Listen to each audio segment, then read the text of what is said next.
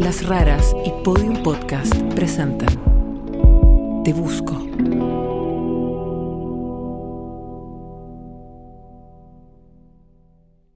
Episodio siete. Disociación.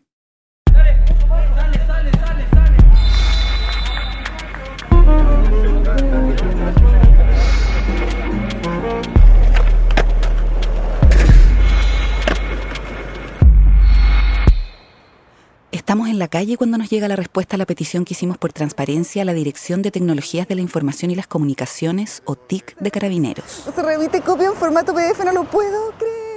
Nos cuesta creer que venga el parte. Ya recibimos una respuesta oficial en la que no llegó. Si no hubiéramos insistido con los investigadores, nunca lo hubiéramos encontrado. A ver, es menester mencionar que se han tachado, no...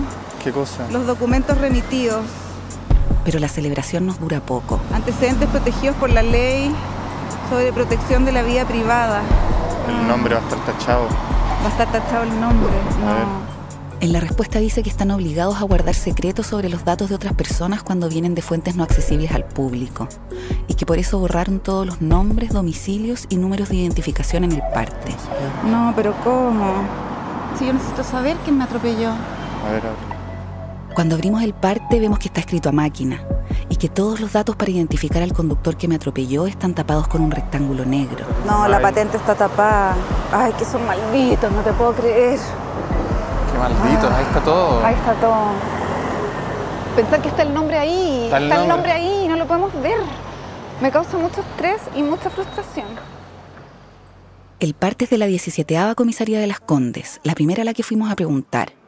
En su encabezado dice: detenido por la responsabilidad que le puede afectar en lesiones de carácter grave en atropello.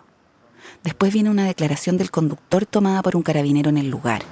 Continuó la marcha por enfrentar luz verde de semáforo y pasado unos quince metros aproximadamente de dicha intersección, en forma sorpresiva cruzó de sur a norte la avenida Cristóbal Colón, la peatón Catalina Maestrejo.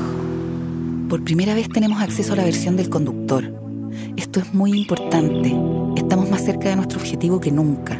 Alcoholemia. Al conductor y a la peatón se les efectuó examen de rigor correspondiente en el servicio de urgencias del Hospital del Salvador. O sea, él también fue al Salvador.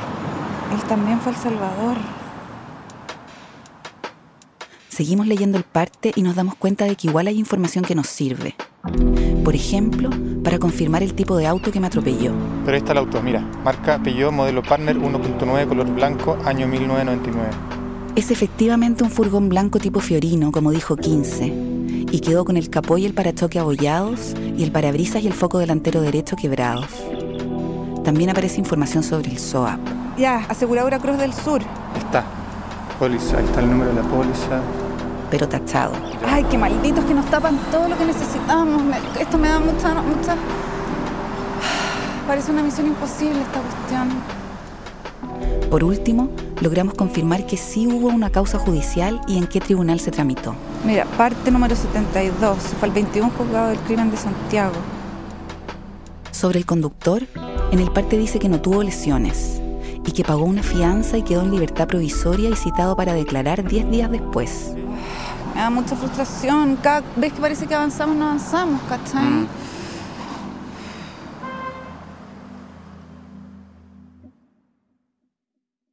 Primero les reenvío a los investigadores el mail con la respuesta y apenas nos subimos al auto les mando un mensaje. Hola chiquillos, ¿cómo están? Eh, estamos como entre esperan- más esperanzados y al mismo tiempo más frustrados con la cuestión del parte que viene todo tachado. Qué frustración, como que cada vez que vamos más cerca algo nos para. Eso me estresa. Eh, los investigadores nos confirman que la empresa aseguradora del SOAP ya no existe. Pero nos dicen que con estos datos podemos tratar de agilizar la búsqueda del archivo del proceso judicial. Pero igual encuentro increíble que hayan encontrado el parte, o sea, existía el parte.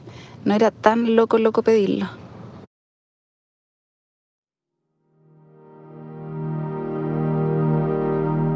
Después de la viralización que no nos llevó al conductor y de recibir el parte sin los datos que necesitamos para encontrarlo, me vuelvo a preguntar si tiene sentido seguir con todo esto. Llevo meses obsesionada con la idea de encontrar al conductor, empujando una búsqueda que no avanza, exponiéndome en los medios de comunicación. ¿Pero por qué? Trato de recapitular cómo llegué hasta acá. Una semana después de la craneotomía me dieron de alta y salí bastante inválida. Muy vulnerable, muy vulnerable. Como que volviste a ser una hija para la mamá. Ella te cuidaba como una niña un poco, después de muchos años que ya te había ido de la casa. No me acuerdo mucho de esa época tampoco. Me acuerdo que yo estaba muy, muy emocionada porque una vez que me dijiste, mamá, tú eres la persona que yo más quiero en el mundo. Sí me acuerdo que un mes y medio después del atropello volví a la escuela de actuación para ver el examen de mis compañeras. El mismo examen que ensayábamos, lo fuiste a ver y llegaste en silla de ruedas al teatro, que fue fuerte. Después me salí de esa universidad y entré a estudiar periodismo. Eventualmente me recuperé de todas mis lesiones. Hice una breve terapia psicológica y psiquiátrica y seguí con mi vida. Pero han pasado veinte años que no has querido hablar del tema. No me acuerdo de varios meses antes y varios meses después del atropello. Si no me olvidé completamente de todo, fue porque me quedaron recordatorios constantes. Los tornillos en el tobillo, el dolor crónico en el cuello, las cicatrices en los brazos, la hendidura en la cabeza que me tapo con el pelo. Y tuviste muchos años reclamando de que sentías que te había quedado como desencajado todo, como la cadera, el pie. Mi atropello se convirtió en eso, en molestias y dolores. Un recuerdo en el cuerpo sin palabras, o con muy pocas. Me atropellaron, estuve grave, pero al final todo bien. Por veinte años lo reduje a eso. Pero ahora por alguna razón necesito saber. Mira, una experiencia traumática hoy día se define como una experiencia donde tú estás expuesto a la muerte o a una situación de muerte inminente, o a una situación de riesgo eh, para tu integridad física, o también a una situación donde hay una agresión sexual. Para tratar de entender mejor por qué estoy haciendo todo esto, converso con dos psiquiatras especialistas en trauma. La sintomatología o los efectos que se producen es lo que llamamos las patologías postraumáticas, que pueden ser disociación, estrés postraumático, y eso se basa en recordar persistentemente el evento, evitar todo lo relacionado con el evento. Es increíble, pero por primera vez en todos estos años se me ocurre pensar mi atropello en estos términos. Les pregunto si lo que viví califica como trauma. Definitivamente. Es un evento potencialmente traumático porque involucra la amenaza a la vida y la presencia de lesiones graves.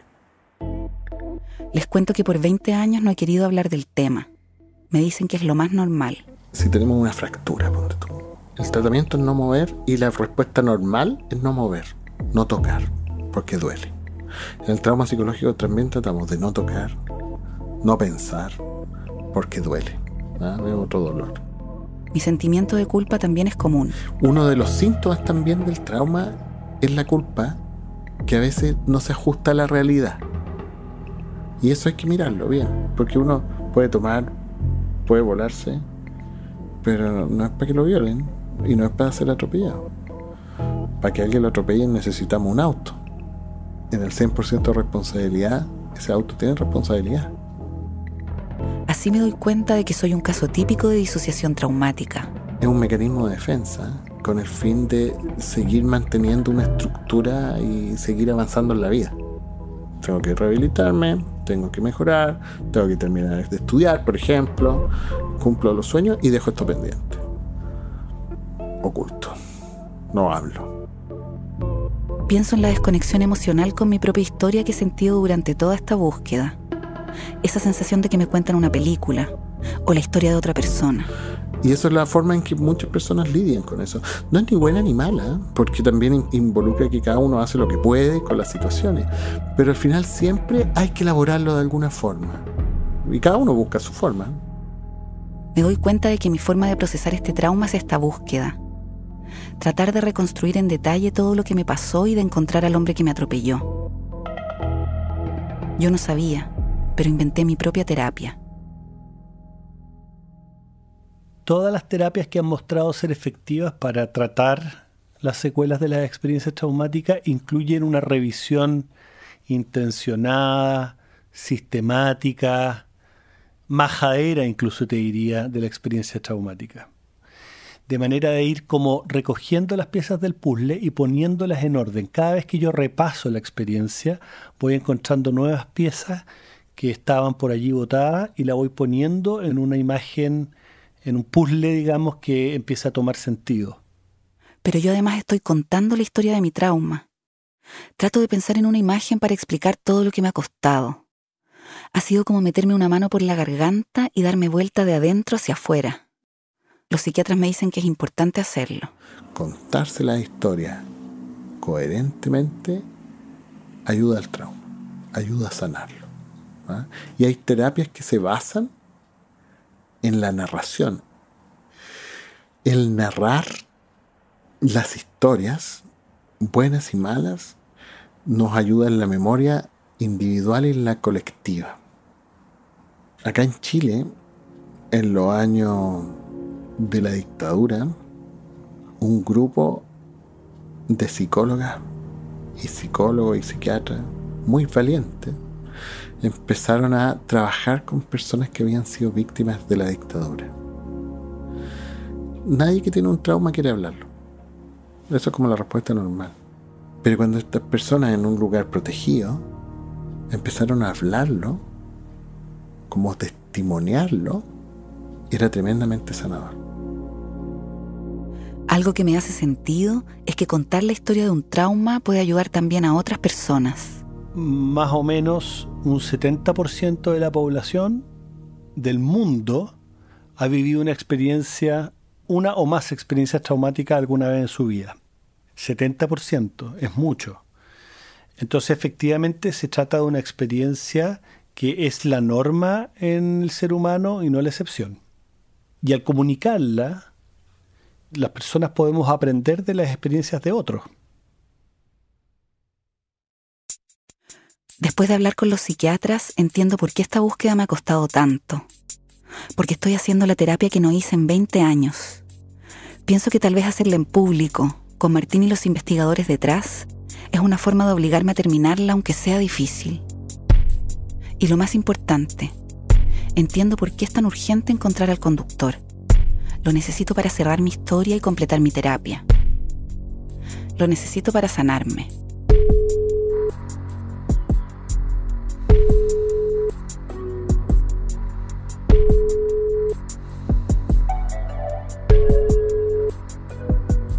Cata, contesta.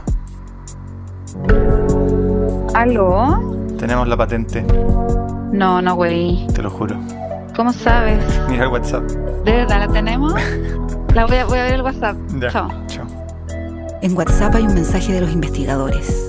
Cata, Martín, ya no sé cómo decirle esto, no sé cómo se lo van a tomar, pero tengo la patente. Así es que, nada, les pido eso sí, respetar el resguardo de la fuente y se las mando ahora de inmediato. Apenas escucho esto, corro a juntarme con Martín. No lo podemos creer. Estoy muy estresada. Sabíamos que los investigadores seguían trabajando con sus contactos, pero no esperábamos recibir esta noticia hoy. Estábamos al lado. Estoy con taquicardia real. Te creo. Nos mandan la patente por mensaje. ¿Qué hacemos? ¿La googleaste? Entre todos rastreamos la información de la patente. Encontramos que el furgón tiene una orden de embargo y que la última vez que sacó revisión técnica fue en dos mil seis, tres años después de mi atropello. Era de una empresa que ya no existe, pero identificamos al dueño y vemos que tiene otra empresa activa. No encontramos ningún teléfono, pero sí una dirección.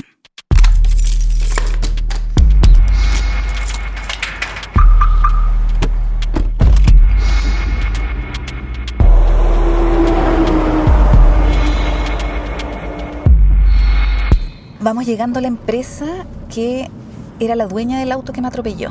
Nuestra idea es hablar con el dueño de la empresa y a él preguntarle quién era la persona que iba manejando el auto. Así que estamos nerviosos y esperanzados. ¡Che, su madre! Ya, Cata. Vamos, vamos. El momento de la verdad. Sí. Llegamos a un lugar industrial en la periferia de Santiago. Está lleno de autos y maquinaria. Es una empresa que construye infraestructura de telecomunicaciones, tal como recordaba mi papá. Permiso. Pasen, adelante. Permiso, buenas. Buenas. el dueño nos recibe sin problema. Le cuento. Mi nombre es Catalina May, yo soy documentalista, Martín es ingeniero en sonido y trabajamos juntos. Y estamos trabajando en este momento en un documental en primera persona sobre un grave accidente que yo sufrí hace veinte años. Yo fui atropellada hace veinte años. ¿En Colón? En Colón. Uh-huh. Y yo sé que el auto que me atropelló pertenecía a su empresa. Entonces yo quería ver si podíamos hablar sobre eso. Mira, yo vi eso en televisión. ¿Lo vio? ¿Me sí, vio? Sí, lo tengo claro. Wow. De hecho... El dueño nos cuenta que el Servicio de Impuestos Internos le embargó el furgón que me atropelló y que la última vez que lo vio estaba en un corral. Le pregunto por el conductor. El conductor de esa oportunidad ya no trabaja conmigo hace hartos años. Él lo conozco súper bien, sé quién es. Eh, tendría que preguntarle a él si se quiere contactar contigo. No me cabe la menor duda que él ya está al tanto. El dueño nos dice que el conductor efectivamente estaba trabajando cuando me atropelló. Trasladaba a funcionarios de un call center, pero no nos quiere decir su nombre. El chofer en ese tiempo debe haber tenido veintiún años. No tenía más de veintiuno, veintidós años. Igual, veintitrés tenía yo. Claro, y el personaje, con, no sé si alguien te describió cómo era. Era un personaje como el típico piloto de moto gringo que mide como un metro noventa y cinco, gordo y qué sé yo. Ese aspecto, pero es como un osito. Tú lo ves y es, uy, que... pero la personalidad es, es afable, es una persona afable. Conversamos un buen rato. Con Martín estamos nerviosos, pero lo disimulamos. El dueño es amable y accesible.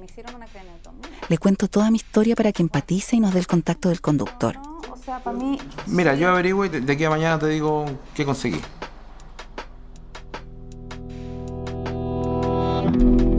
Salimos con sentimientos encontrados. Estamos muy cerca del conductor, pero no sabemos si va a querer hablar con nosotros. Y no tenemos su nombre para contactarlo y preguntarle personalmente. Apenas nos subimos al auto, le mandamos un mensaje a los investigadores. Hola, chiquillos. Ya, estamos acá en Lampa todavía, recién saliendo de hablar con el dueño del auto. Eh, me había visto en la tele, cachó rápidamente. Eh, no nos quiso decir el nombre, pero nos dijo que le iba a preguntar y que entre hoy día y mañana nos contesta, pero que era un hombre joven que trabajaba para él.